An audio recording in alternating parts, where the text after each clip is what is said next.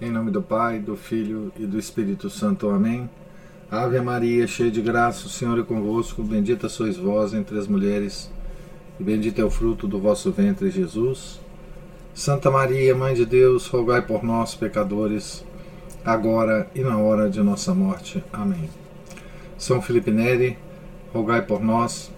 Nossa Senhora de Fátima, rogai por nós. Em nome do Pai, do Filho, do Espírito Santo. Amém. Então, nós estamos na página aqui 350 da biografia de São Paulo Apóstolo, escrita pelo padre Joseph Rosner. Eu vou retroceder um parágrafo para a gente pegar o, o, ritmo da leitura, parágrafo que a gente leu ontem, na página 349, o último, o último parágrafo nós estamos aqui a contemplar né, a, a epístola aos Gálatas, né, que ele escreveu, que São Paulo escreveu aos Gálatas. Então, no, no último parágrafo que a gente leu ontem, diz o seguinte: Depois de ter abatido os adversários com as armas absolutamente taxativas da sua argumentação, Paulo torna-se de novo terno como uma mãe e dá livre curso aos seus sentimentos. Abre aspas. Filhinhos meus, porque sinto novamente as dores do parto, até que Jesus Cristo se forme em vós. Bem quisera eu estar convosco e mudar a minha linguagem, porque estou perplexo a vosso respeito. Fecha aspas. É espantoso verificar quantos recursos este homem reúne em si. Uma lógica implacável, uma férrea energia e uma ternura de sentimentos verdadeiramente maternal. Parece nisto, parece-se nisto ao seu divino mestre Basta que recordemos a imagem utilizada por Cristo sobre a galinha que desejaria juntar os seus pintainhos sobre as asas. Os amigos do apóstolo devem ter ficado profundamente impressionados com esses acentos tão semelhantes aos de Cristo. Esse foi o parágrafo que nós lemos ontem, né? Paulo faz uma pausa no ditado e passa então ao ataque definitivo. Abre aspas. Dizei-me, vós que, que quereis estar debaixo da lei, não lestes a lei? Então ele está respondendo aqui para, para aqueles que ficaram tocados pela pregação, né? Dos cristãos judaizantes. Né? Com efeito, está escrito que Abraão teve dois filhos, um da escrava e o outro da livre. Mas o da escrava nasceu segundo a carne, e o da livre em virtude da promessa. Essas coisas foram ditas por alegoria, porque essas duas mães representam as duas alianças. Uma, a do Monte Sinai, que gera para a escravidão, é Agar, porque o Sinai é um monte da Arábia e corresponde a Jerusalém, daqui de baixo, a qual é escrava com seus filhos. Mas Jerusalém, que é do alto, é livre e é nossa mãe. Porque está escrito: Alegra-te, ó estéreo, que não dás a luz. Exulta e clama. Tu que não estás com dores de parto, porque são muitos mais os filhos da abandonada do que daquela que tem marido.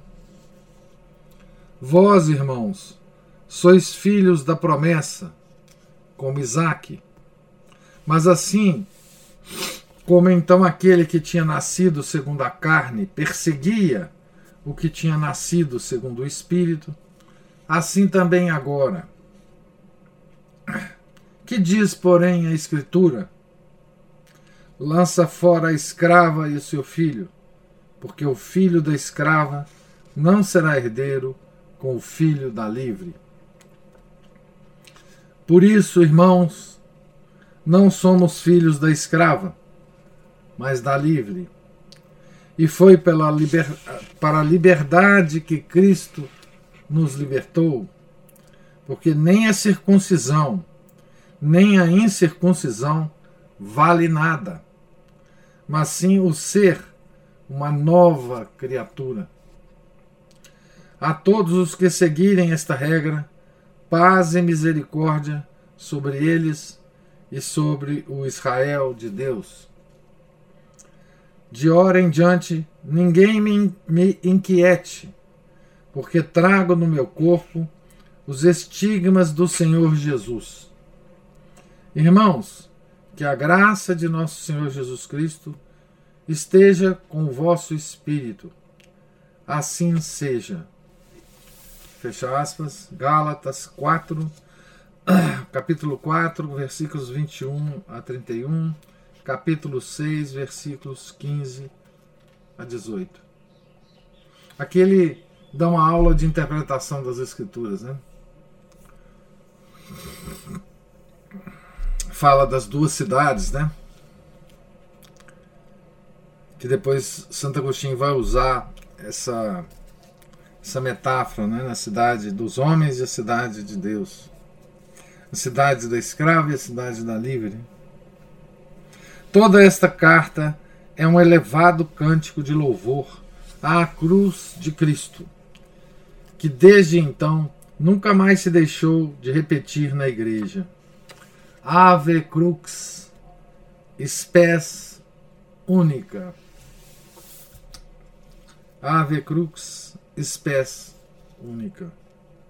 A cruz é o grande mistério em que Paulo resume tudo que se opõe ao mundo. As feridas que recebeu em Listra, a serviço de Cristo, são as suas cartas de recomendação e o selo de seu apostolado. Como é vivo e real este, este esplêndido remate se tivermos em conta que se dirigia aos Gálatas do Sul, que conheciam a origem dessas cicatrizes.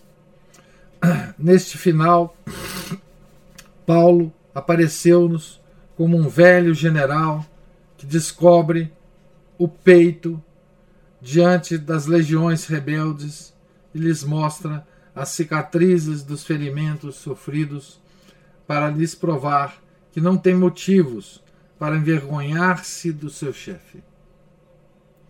Antes deveriam lembrar-se do dia em que derramara o sangue pelos seus soldados.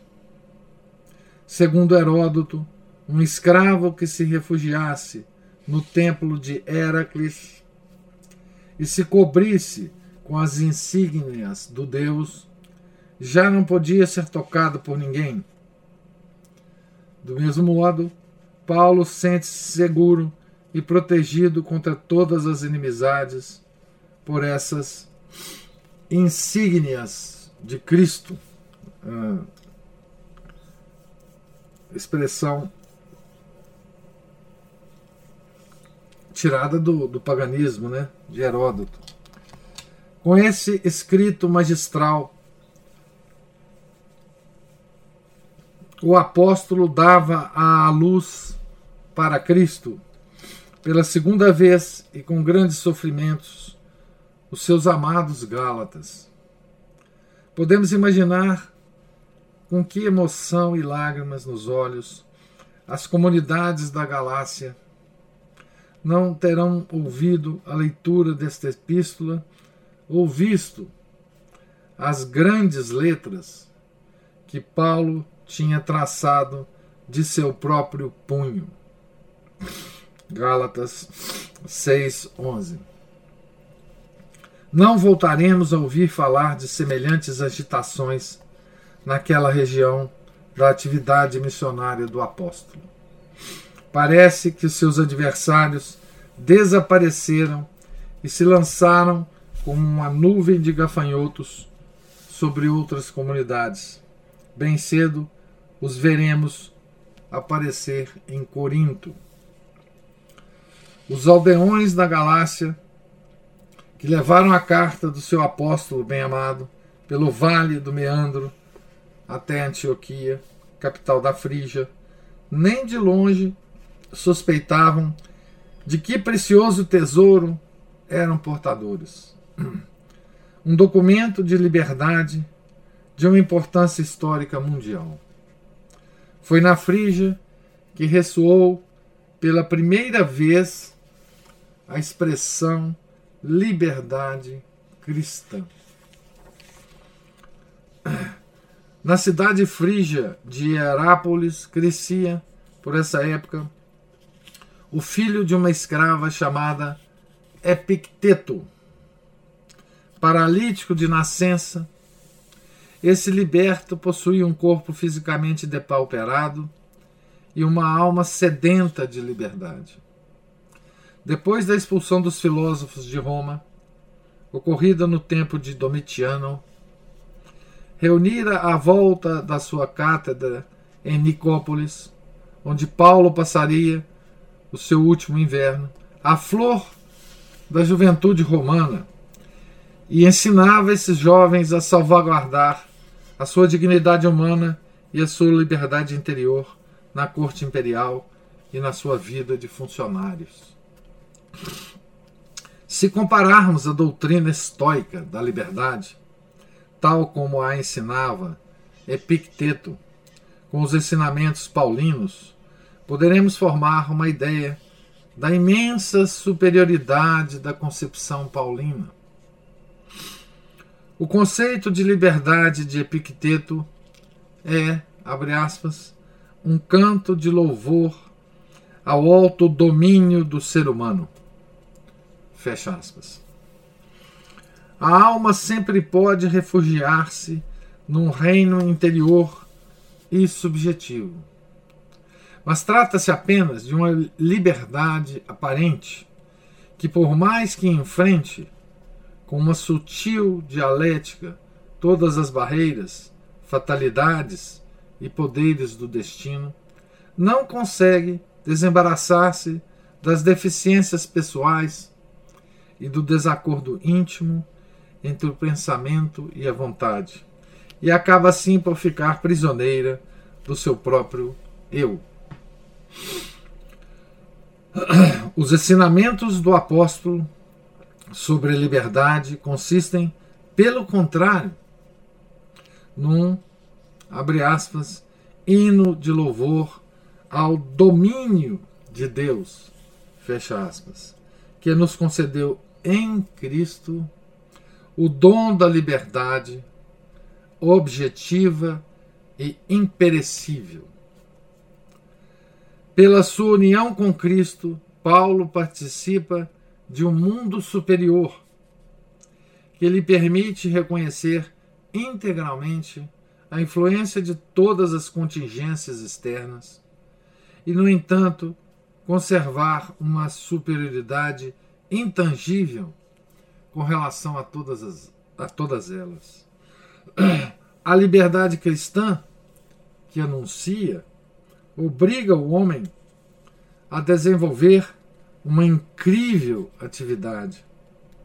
Coloca-o numa salutar tensão entre os poderes da vida deste mundo e as forças do mundo que há de vir.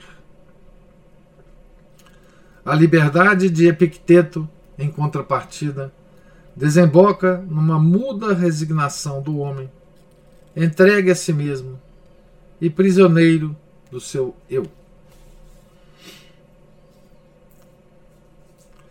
A principal diferença entre as duas doutrinas reside no seguinte: em Paulo, chega-se a ser livre, compreendendo, mediante a fé, a liberdade que Cristo nos conquistou.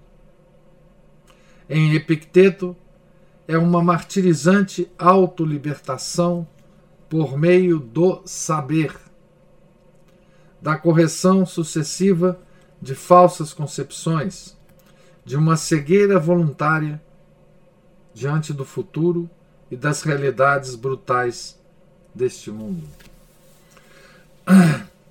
A liberdade cristã consiste em libertar-se do próprio eu pela entrega a Deus. Ao passo que a autonomia do estoico e do homem moderno não passa de uma entrega a esse eu miserável, arbitrário e falível. Goethe descobriu em toda a sua profundidade a essência da liberdade cristã, ao pôr na boca de sua Ifigênia estas palavras, abre aspas, é obedecendo que melhor sinto a minha alma em liberdade, fecha aspas. Toda a impotência do pensamento estoico de Epicteto manifesta-se na atitude que assumiu perante a morte. Para subtrair-se ao poder inexorável da morte, o estoico recorre ao suicídio. Ninguém há de negar que há qualquer coisa de simpático e mesmo de comovente na luta de Epicteto pela liberdade moral que ganha em atrativo e mérito por sabermos que se trata de um antigo escravo, reduzido à pobreza e ao exílio. Parece-nos ouvir um eco fiel da sua doutrina da liberdade nos versos que um seu discípulo agradecido fez gravar cerca de 100 anos após, de 100 anos depois da redação da Epístola aos Gálatas, num rochedo próximo de Antioquia de Pisídia. Vamos aí aos, aos versos do discípulo é, de Epicteto. Né? Caminhante, lê esta inscrição e leva contigo um proveitoso conselho. Aprende que só é verdadeiramente livre aquele que o é pela virtude. Mede a liberdade do homem pela sua atitude para com a ordem natural das coisas. Verifica se é livre no seu modo de pensar e se traz dentro do peito um coração reto, pois é somente isto o que torna livre o homem. Assim, pois, deves julgar a liberdade e não te enganarás. Mas é escravo, sim, arque-escravo, não me assusta dizê-lo, quem se vangloria de grandes antepassados, mas é vil no seu coração. Escuta, ó forasteiro, Epicteto foi escravo por parte da sua mãe. Ele, que pela sua sabedoria se levou como a água acima dos mortais. Oxalá, ó felicidade indizível, pudéssemos ainda agora ter um homem assim, nascido de uma escrava. Esse é o, o, os dizeres aqui do gravado, né? Num, num rochedo aqui. Na, na, enfim, 100 anos, diz aqui 100 anos depois da epístola aos Gálatas, né? Então já estamos no segundo século, né? O homem por quem esta inscrição anseia, como a maior dádiva feita à humanidade, tinha nascido havia muito tempo. tinha percorrido a terra gálata e passara perto desse rochedo tinha escrito aos mesmos Gálatas. Fostes chamados à liberdade. Gálatas 5,13. Houve alguma vez na terra outro homem que, como ele, tivesse sabido reunir entrega e serviço aos outros com tamanha liberdade de espírito, que se fez tudo para todos, mas nunca foi servo dos homens? Quem pode ser mais livre entre os homens do que aquele que se desembaraçou de si próprio e é capaz de dizer: Já não sou eu que vivo, é Cristo que vive em mim. Gálatas 2, versículo 20. É uma das expressões mais é, conhecidas né, e famosas da Epístola aos Gálatas. Né? Já não sou eu que vivo, é Cristo que vive em mim. Qualquer outra liberdade, seja a liberdade estoica de Epicteto ou a liberdade do idealismo alemão, de um Kant ou de um Fichte, não é, no fundo, mais do que uma fuga da realidade. A fuga para o reino ilusório de uma falsa interioridade. Todo mundo moderno está baseado nisso, né? O próprio Epicteto percebeu a inconsistência da sua doutrina da liberdade, pois acabou por associar-se ao hino de louvor de Cleanto a Zeus e ao destino, cujas mãos deveriam conduzi-lo pelos caminhos dessa vida. Mas Zeus era mudo, e nenhuma mão se estendeu do alto das nuvens, nem nenhuma divindade délfica lhe pôde dizer. Abre aspas. Por isso, se o Filho vos libertar, sereis verdadeiramente livres. João 8, versículo 36. Então, aqui, nessa última parte né, da, da, dos comentários do padre Rosa né, sobre a epístola aos Gálatas, ele tenta nos explicar, né, nos dar uma aula do que, que é a liberdade cristã. Né? O que que Paulo oferecia é, aos Gálatas?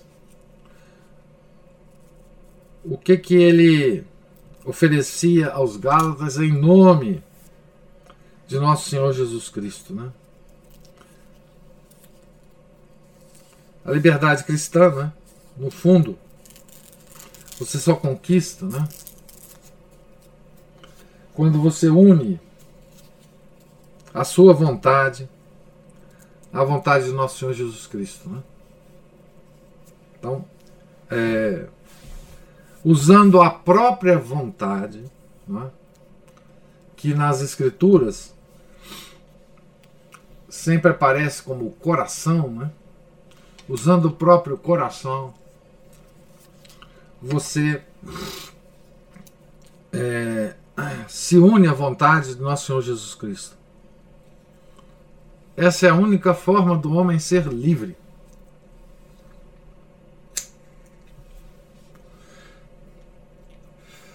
Fora disso, você só tem a escravidão das paixões humanas, né? Sejam as mais baixas, sejam as mais altas. Mas são as paixões humanas que nos escravizam. Né? No momento em que nós nos entregamos né, nas mãos de Deus, nós ficamos livres do destino. Né? Essa essa escravidão ao destino, né? é terrível. A gente viu isso quando o padre Rosner ah, ah, comentou sobre o peso né, que o destino tinha nos ombros do, dos pagãos. Né? É, então essa, essa é a mensagem que Paulo é, levou aos Gálatas, né, através, bom, por escrito através da carta aos Gálatas, né? Certamente ele ele tinha falado muito a eles, né, quando estava lá entre eles, né? Então, acabamos de fazer ler o comentário do padre Rosner, né, a, a respeito da, da carta de São Paulo aos Gálatas. E aqui nós começamos, vamos começar agora a, a ler os comentários que ele tem, juntamente com a história que ele vai nos contar, né, sobre a carta aos Coríntios, a primeira carta aos Coríntios, que vai nos, nos é, acompanhar aqui, porque a, a carta aos Coríntios é ela tem tem muitos aspectos a serem comentados. Né? Ela vai nos acompanhar aqui por alguns dias agora, essa, essa carta. A primeira, né? A primeira carta. A sabedoria do mundo e a loucura da cruz. Loucura da cruz é a expressão dele, né? Do apóstolo.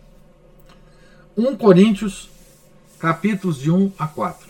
Então ele vai comentar os primeiros quatro capítulos é, da, da Epístola aos Coríntios, da primeira Epístola aos Coríntios. Né?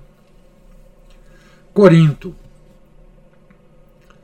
Já sabemos de quantos elementos díspares se formou esta colônia romana, este centro de comércio europeu, esta cidade de comerciantes e marinheiros ressuscitada artificialmente por ordem de César, cem anos depois da sua destruição.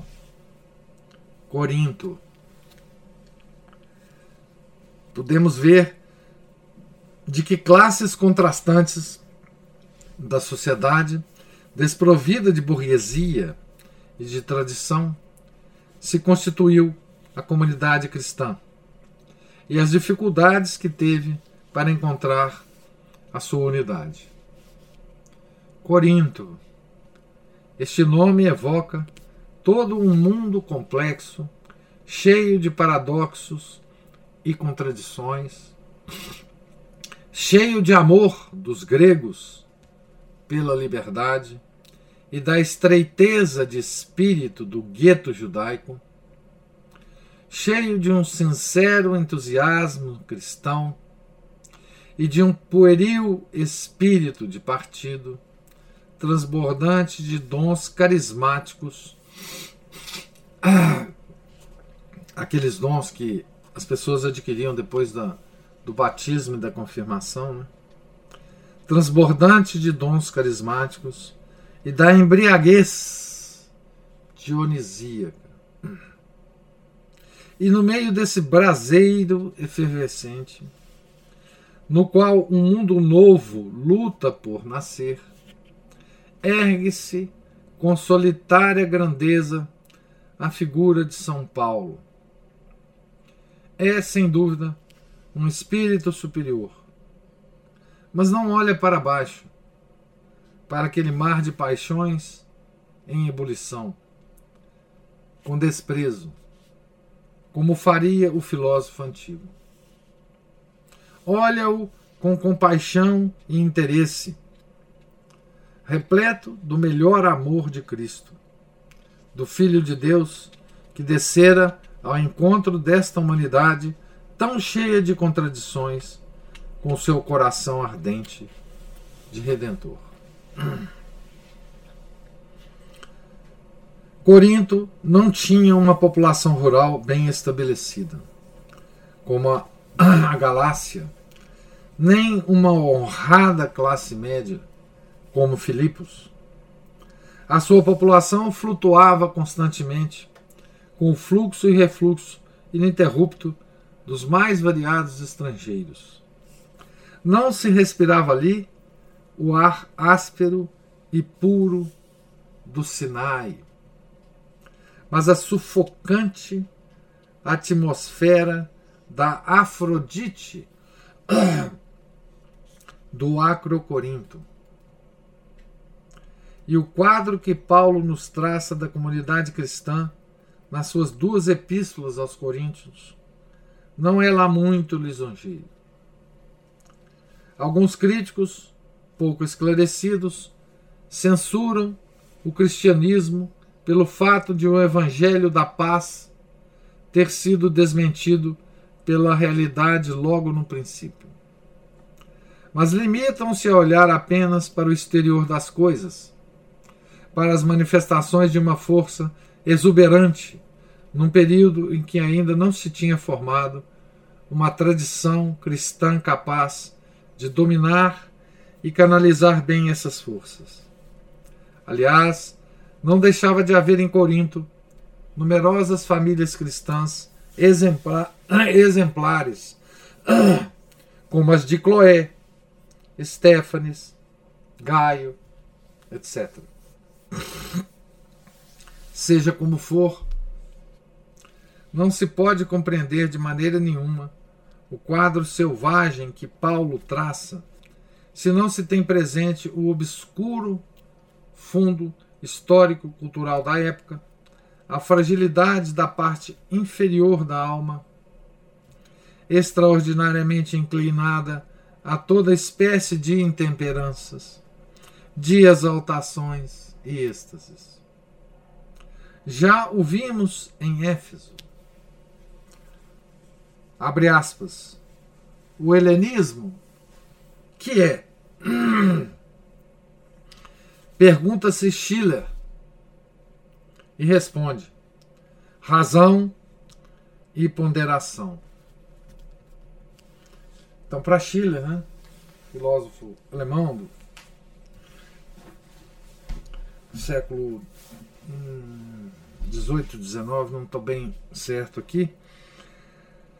Então, ele se pergunta o que é o helenismo e responde razão e ponderação está muito errado no Chile. Hoje sabemos como o poeta andava longe da verdade, excetuando-se talvez o período clássico, e mesmo assim. À medida que degeneravam as formas clássicas, desenvolvia-se desenvolvia-se mais e mais a inclinação enfermiça para uma espécie de falso misticismo que liberta a besta que existe no ser humano. Durante o tempo de São Paulo, residiu em Corinto. Foi bem sucedido durante o Paulo em que durante o período em que São Paulo residiu em Corinto, foi bem sucedido no seu propósito de manter elevado o nível moral da comunidade e de impor uma certa ordem. Mas desde então, haviam-se passado quatro anos e o aspecto da comunidade tinha mudado.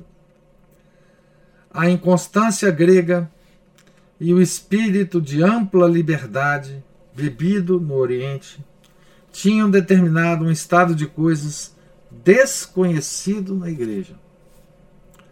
Como nunca tinha havido cidades gregas sem partidos ou grupos, e desde que o povo se tornara impotente do ponto de vista político, já não tinha nada sobre que decidir. A população passara a criar questões em torno de frivolidades. Agrupava-se em partidos a favor e contra os cantores, dançarinos e lutadores, como mais tarde aconteceria na despótica Bizâncio. Questões pessoais transformavam-se em problemas de fundo. E uma vertigem de falta de falsa liberdade na vida moral era o sucedâneo para a falta de liberdade política. O, padre Rosa tem uma, uma sutileza muito grande em descrever as situações, né? E obviamente um conhecimento grande também da situação, né? Então ele, ele aqui está está a descrever um povo, né? É, que não tinha que há nada a se decidir sob o ponto de vista político, né? não tinha, eles não decidiam os, os desígnios políticos.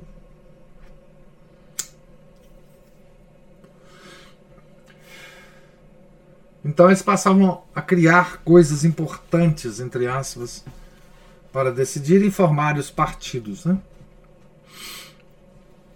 Paulo estabelecera o princípio em que os cristãos estavam isentos da lei judaica.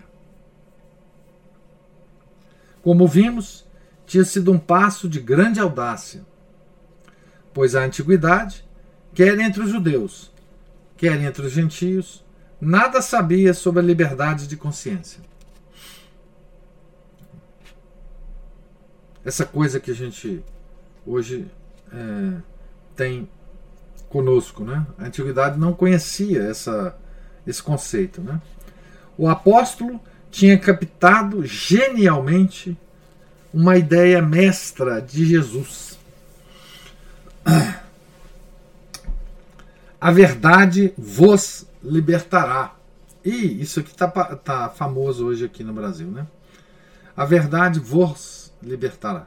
João 8, 32 introduzira na pregação cristã, dando assim origem ao espírito do Ocidente cristão e tornando-se o primeiro educador da Europa cristã. Mas que luta gigantesca teve de sustentar para preservar essa liberdade de todos os mal-entendidos.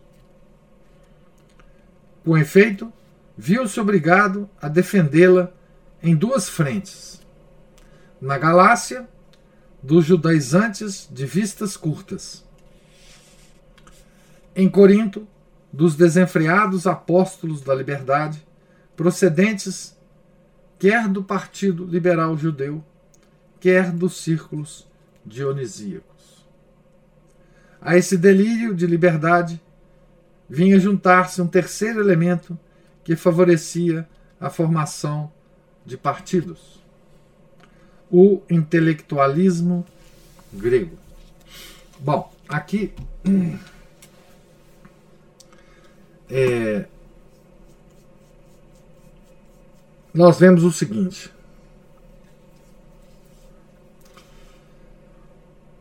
O conceito de liberdade, hoje, principalmente hoje, né, depois de dois mil anos, é, depois do, do liberalismo, né, da, da Revolução Francesa, ele está completamente distorcido. Né? Ah, o conceito de liberdade hoje é muito mais dionisíaco, é? é muito mais para esse lado dionisíaco. Essa coisa de de fazer o que se quer. Né? O, o, a liberdade hoje é a liberdade de fazer o que se quer. Né?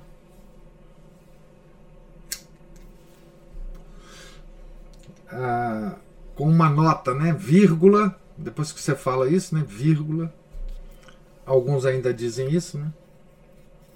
desde que você não ultrapasse a liberdade do outro. Né? Então, essa liberdade instituída, né? pela, pelos revolucionários, pelo iluminismo, né? É, ela é muito mais dionisíaca, né? Então, isso não é novo na humanidade, né? Isso não é novo na humanidade. Tem uma outra roupagem hoje, mas isso é antigo, feito à serra, né?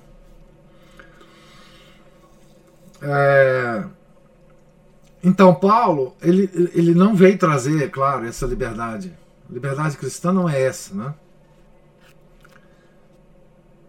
Aliás, do ponto de vista atual, né, quem quiser ler sob o conceito de liberdade cristã, é, confrontada com o liberalismo, é, pode ler uma, uma encíclica extraordinária né, de Leão XIII, é, chamada Libertas.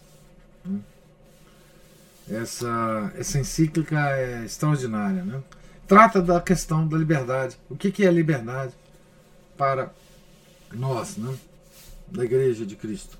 O que, que é a liberdade que Cristo nos veio trazer? Né? Não é a liberdade dos dionisíacos. Né? Bom, se vocês querem ter uma ideia dos dionisíacos, né? hoje em dia, bom, para qualquer lado que você olha, você tem os, os dionisíacos hoje, né? Mas olha para a devassidão pornográfica da nossa sociedade, é mais ou menos isso. Né? Olha para certas figuras é, que fazem sucesso hoje, né? É, por aí, né? Você vai ver essa liberdade dionisíaca, né? Essas moças que andam que andam praticamente nuas é, por aí que fazem muito sucesso, né? Esses bailes funks, né? Isso tudo é, são aspectos dionisíacos da nossa sociedade. Essa é a liberdade. Né? É, que Paulo se defrontou lá, né? Então,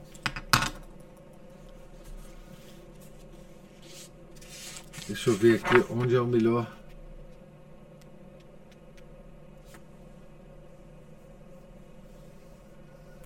Então vamos, vamos ler mais uns parágrafos aqui.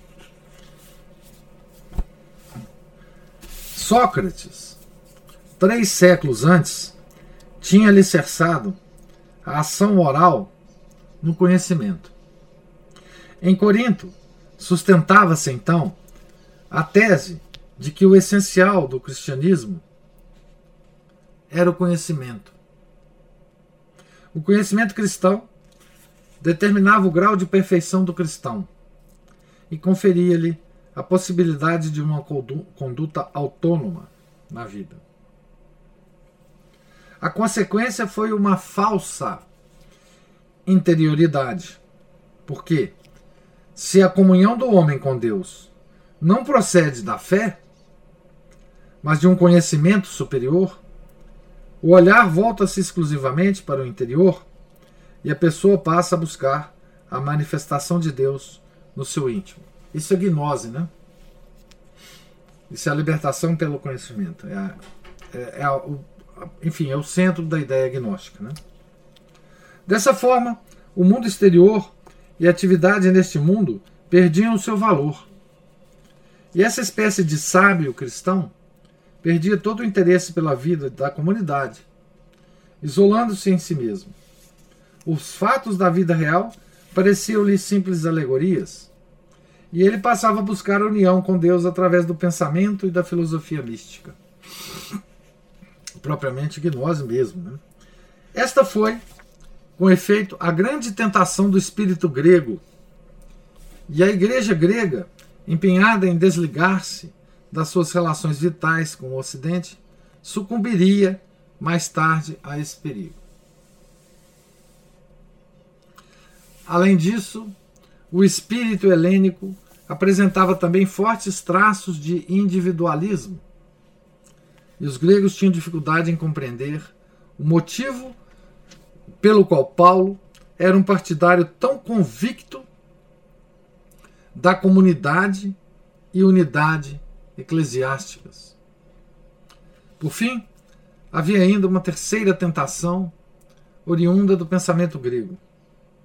A ética grega não só se pautava unicamente pelo conhecimento, como estava também dominada pelo desejo de felicidade pessoal.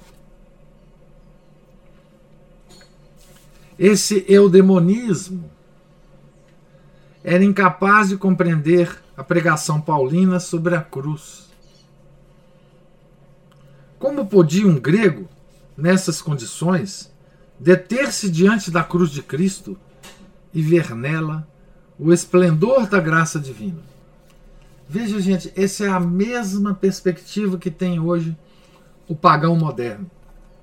Tem horror à cruz. Né? Horror à cruz. Aliás, mesmo dentro de, das igrejas, né? Das, no, da, da, nossa igreja, né? Nos últimos 50, 60 anos, né, as, as cruzes foram desaparecendo das igrejas, né? E muitas que sobraram não tem Nosso Senhor pregado nela, né? É só um símbolo assim de madeira, né? Então, como podia um grego nessas condições, deter-se diante da cruz de Cristo e ver nela o esplendor da graça divina. Então, como um pagão moderno né, pode fazer a mesma coisa? Né? Como podia sentir-se impelido a ouvir um mensageiro de Deus cujo destino era ser constantemente humilhado como gregos, era natural que os coríntios desejassem que o seu apóstolo não se expusesse continuamente a perigos de morte e que deixasse de lado o trabalho manual. Também uma coisa degradante, né? O trabalho manual. Então, a própria figura de Paulo, né? era uma figura era uma figura que não, não era muito não, não era muito é, simpática ao espírito grego, né? Não só ele pregava não é? É, em nome de um, um indivíduo, né? Que morreu na cruz. Quer dizer, não há nenhuma nenhuma, nenhum sinal mais evidente do fracasso né, dessa pessoa que morreu na cruz. Mas ele mesmo né, era uma figura mais ou menos parecida. Né? Um pobretão, né? Um, um, um que, que corria sempre perigo. A vida dele corria sempre perigo. Estava sempre em perigo. Não é? ele tinha que trabalhar para sobreviver, trabalhos manuais, que não era uma, uma coisa que os gregos é, é, admiravam. Não é? Então, a cruz, a figura de Paulo, não é?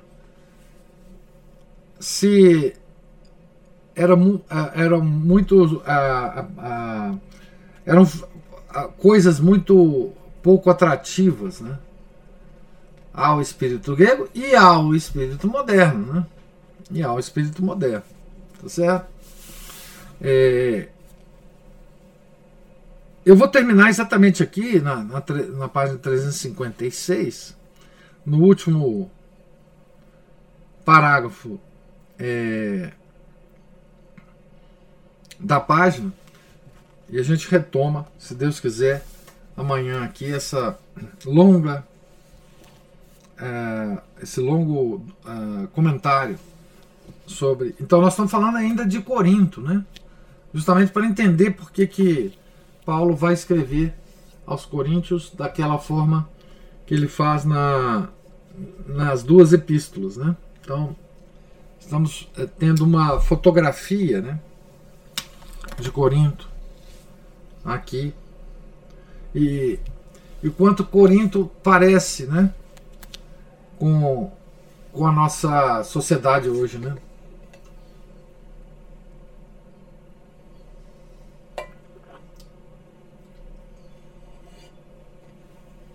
É, a Aline está falando aqui que existem situações hoje também que a sociedade é, tem uma certa repulsa né, a sociedade moderna, né? Tá, ela está falando de uma da mulher, né? Que se torna dona de casa, né? A tornar-se dona de casa hoje é uma é um rebaixamento, né?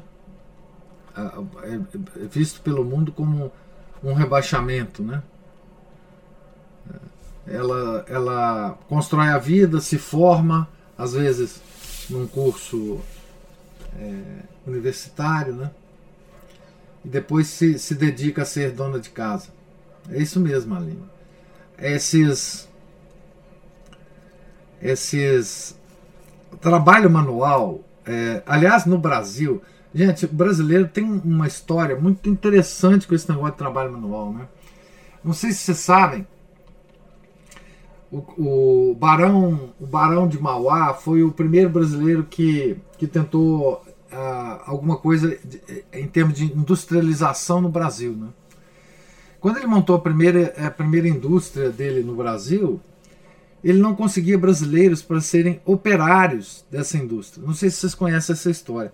Ele teve que importar operários da Inglaterra para trabalhar nas indústrias dele aqui uh, em, em, no Brasil, porque os brasileiros achavam que isso era, era uma coisa de, de baixo nível, que não estava na altura dos brasileiros, né? É, trabalharem como, como operários. Era um, um rebaixamento insuportável, né? Então, assim, é, nós temos isso aqui né, uh, no Brasil.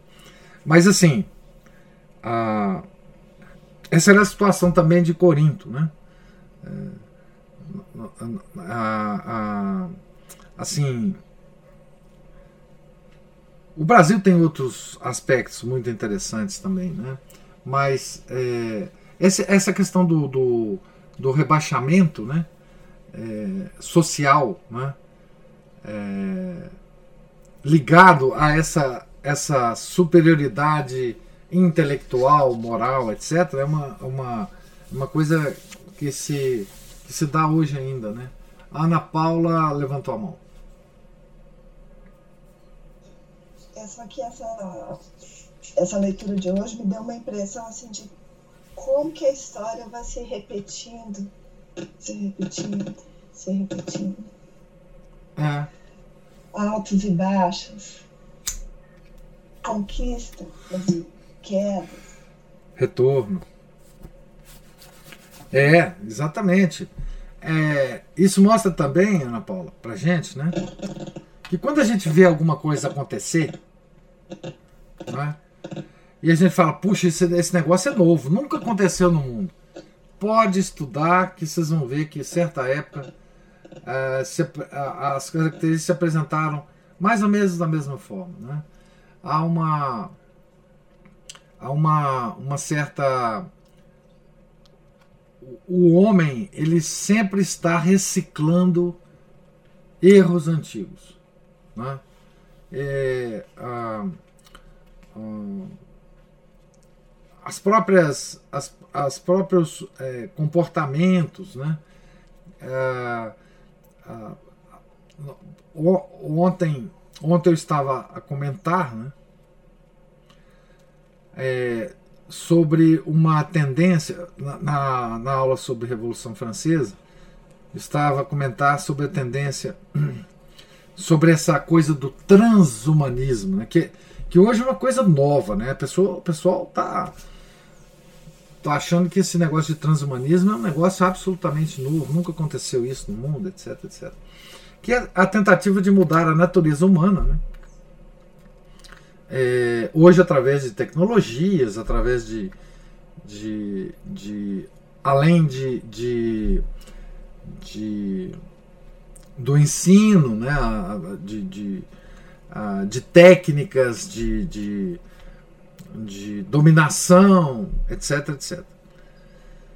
Eu estava lendo um texto ontem de, de Rousseau que dizia exatamente isso. Nós temos que mudar para fazer toda essa coisa que eu quero fazer, o Rousseau dizendo, né? nós temos que mudar a natureza humana. Né?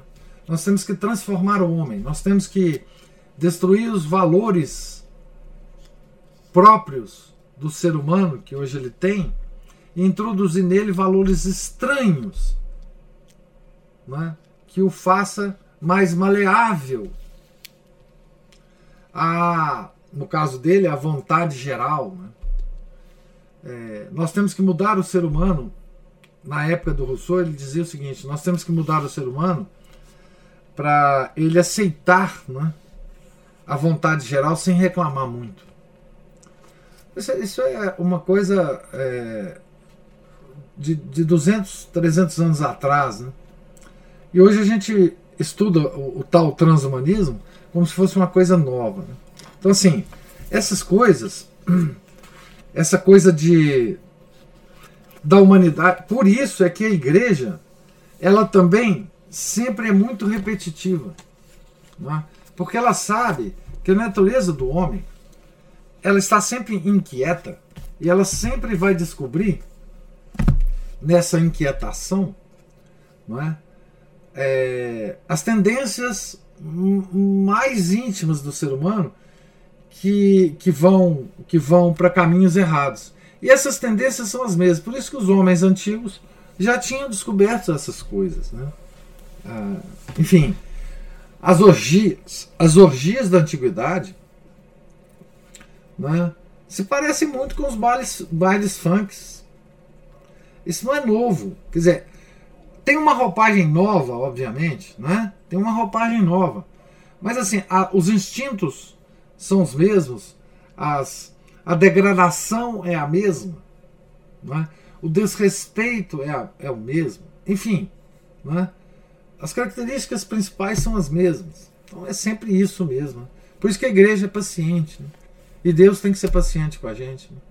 Não é à toa que a gente, no nível pessoal, não é? A gente vai no confessionário, toda vez, confessar os mesmos pecados. Né? Nós somos de uma, de uma precisão para o mal, para o pecado, assim, impressionante. Nossa. Então, isso é a, o retrato do, do pecado original, né? Sempre nos fazendo cair nas mesmas coisas. Né? É, a Aline está assim: hoje, como dona de casa, tenho muito mais tempo de estudar e de ler. E com uma vontade muito maior, uma sede da verdade, mesmo tendo minhas obrigações de Estado. Pá, pois é, ué, é claro. É, porque, assim, a, a, veja que você descobriu a liberdade de ser dona de casa, que para a maioria das pessoas é escravidão. Tá vendo, Aline? É isso, quer dizer. É, para muitos, ser dono de casa é uma escravidão. Você está dizendo o seguinte: eu sou muito mais livre hoje, mesmo tendo as minhas obrigações de Estado como dono de casa, do que se eu tivesse em outro lugar. Né? Isso mesmo. Ana Paula levantou a mão aí. É que, voltando ao que o senhor disse há pouco, né, a respeito de uma roupagem nova para as coisas, é, não é à toa que eu ouvi um, um padre falando, já não sei mais, não lembro mais quem foi, que o trabalho de salvação ele é pessoal mesmo. Porque não adianta, né? Tudo, as coisas se repetem, elas vêm, né? São Paulo, na época dele, já achava que o mundo ia acabar de tanto das coisas que ele via, né? nessas comunidades.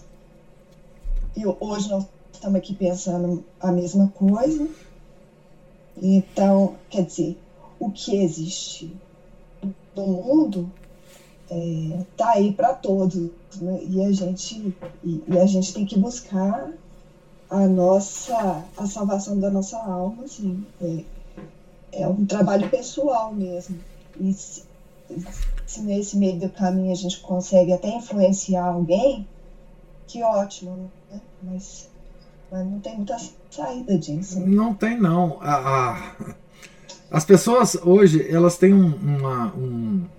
Me deu um desânimo aqui. Não, não, mas você sabe por quê? Não, eu tenho uma tendência a ser mais otimista. Não, não faça isso, não. Você sabe o que, que é? É porque as pessoas. Por que, que vem, bate esse desânimo, né? É porque as pessoas hoje, elas se convenceram de que elas são importantes demais.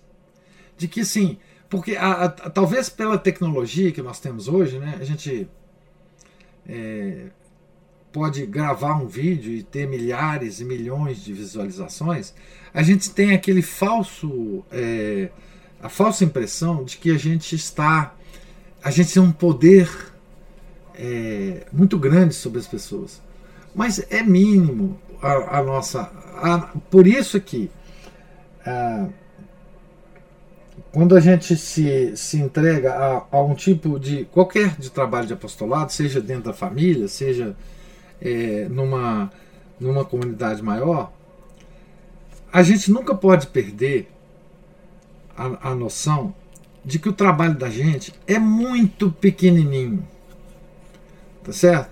E que se a gente não contar com a graça de Deus, é, nada, nada será feito, nada, absolutamente nada. A nossa vida é muito.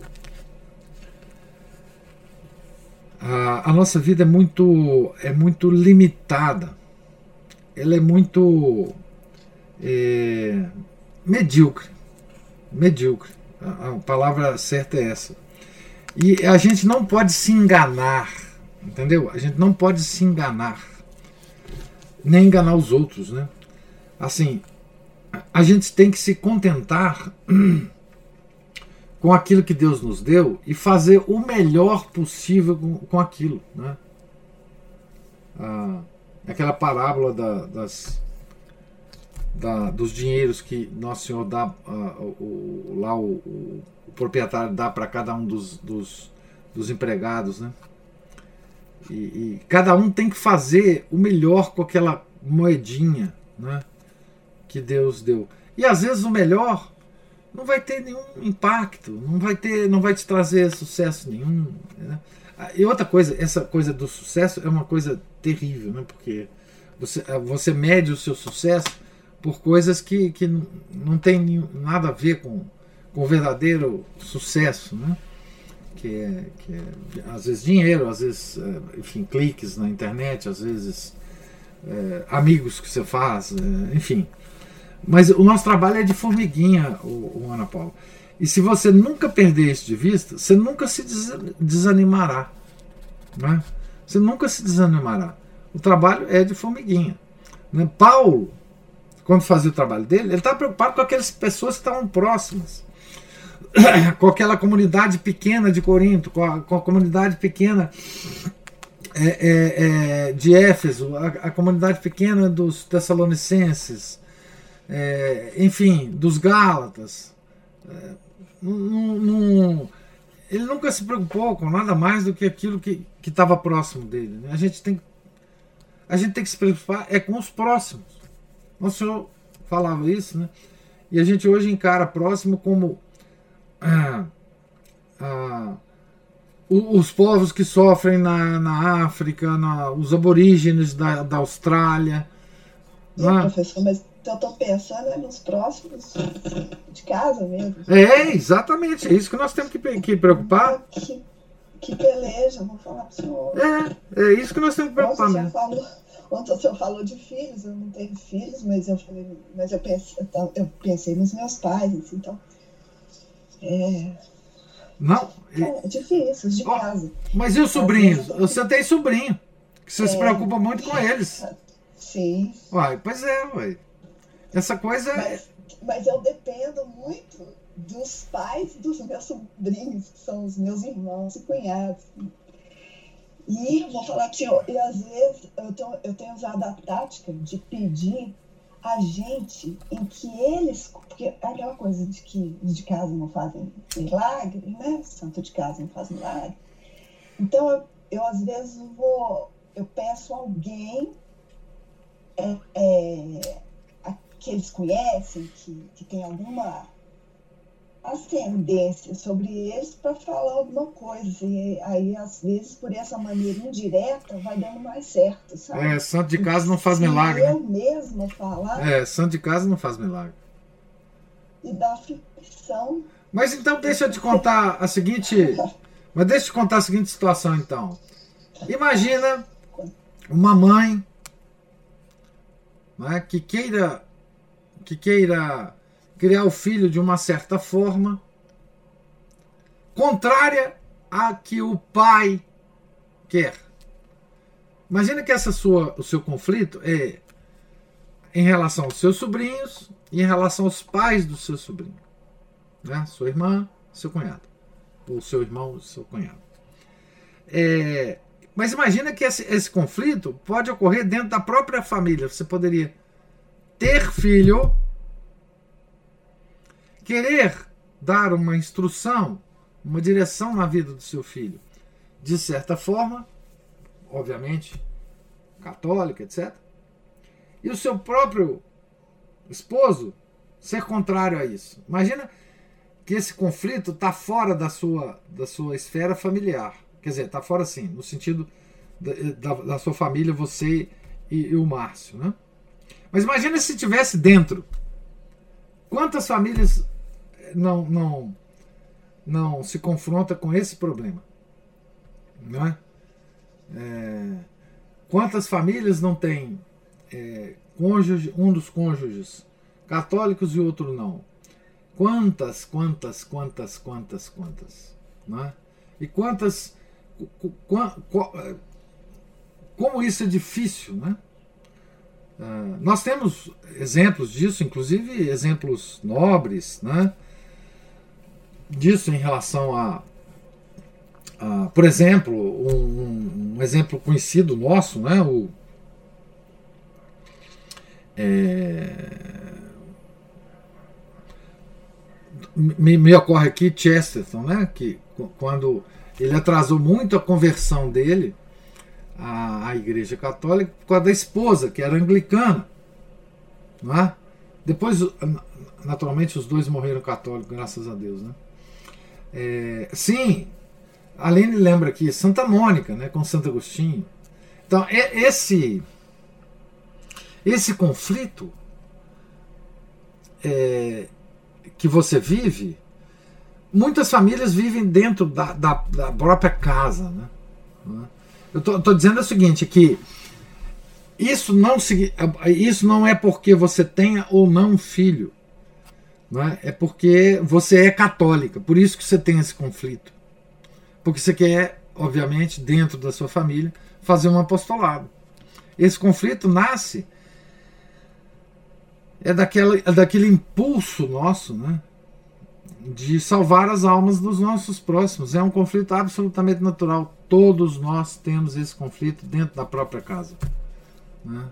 Não tem jeito de, de ficar livre disso. Imagina as primeiras. As primeiras. Não sozinha, não, né? Não. Imagina as primeiras é, famílias cristãs, né? Eu sempre sugiro para vocês aquele romance, né? que virou filme, ficou famoso, né? É, o Coavades, né? É, é, que é um romance de uma cristã que se envolve com um romano, pagão romano, né? E, e ao longo do romance é, é, um, é uma luta dela para converter o, o, o, cidadão romano lá né, ao, ao, ao cristianismo. É um, é um romance do, do princípio do cristianismo. Mas essa é a história de todas as famílias cristãs, desde da, da, da, da, da paixão do nosso Senhor Jesus Cristo. Um, uma pessoa se converte, a outra não, vai discutir nas famílias, enfim, só coisa sem fim. Isso não vai acabar, né? por causa justamente do, que, da, da, do impulso que nós temos né, ao nos convertermos, de converter as outras pessoas. Né? ah, esse impulso é muito forte. Ele vai se acalmar, os métodos vão mudando, né? porque quando a gente se converte, é, já adulto, né? a gente tem um ímpeto muito mais colérico, né? a gente briga muito e, e ele vai se acalmando ao longo dos tempos, mas ele, ele existe sempre. Né? É, não tem é, e é bom a gente lembrar né, que a gente fica é, querendo converter o mundo inteiro, etc. Quando a gente olha para a família da gente, você fala, poxa, eu tenho que, eu tenho que me dedicar é aqui, né? Porque antes de converter o mundo, eu tenho que converter os que estão próximos de mim, né? Então essa é uma, é uma, uma coisa sem fim. Né? E todos nós temos história para contar das nossas famílias, não, não tem dúvida. A gente. É, enfim. A, a Aline ainda está digitando aqui. Pergunto se vocês têm mais alguma. Meu mundinho não convertido. Isso mesmo. Nós temos sempre que preocupar com isso, né? Tem mais alguém que tenha alguma observação? Então, gente, é, Deus lhes pague aí a paciência, a presença, participação. É, tenham todos um santo dia. E amanhã nós retomaremos, se Deus quiser, a, na página 356 aqui do livro, a leitura. Certo? Fiquem todos com Deus. Em nome do Pai, do Filho e do Espírito Santo. Amém. Ave Maria, cheia de graça, o Senhor é convosco. Bendita sois vós entre as mulheres, e bendito é o fruto do vosso ventre, Jesus. Santa Maria, Mãe de Deus, rogai por nós, pecadores, agora e na hora de nossa morte. Amém. São Felipe Neri, rogai por nós. São Paulo Apóstolo, rogai por nós. Nossa Senhora de Fátima, rogai por nós. Em nome do Pai, do Filho e do Espírito Santo. Amém.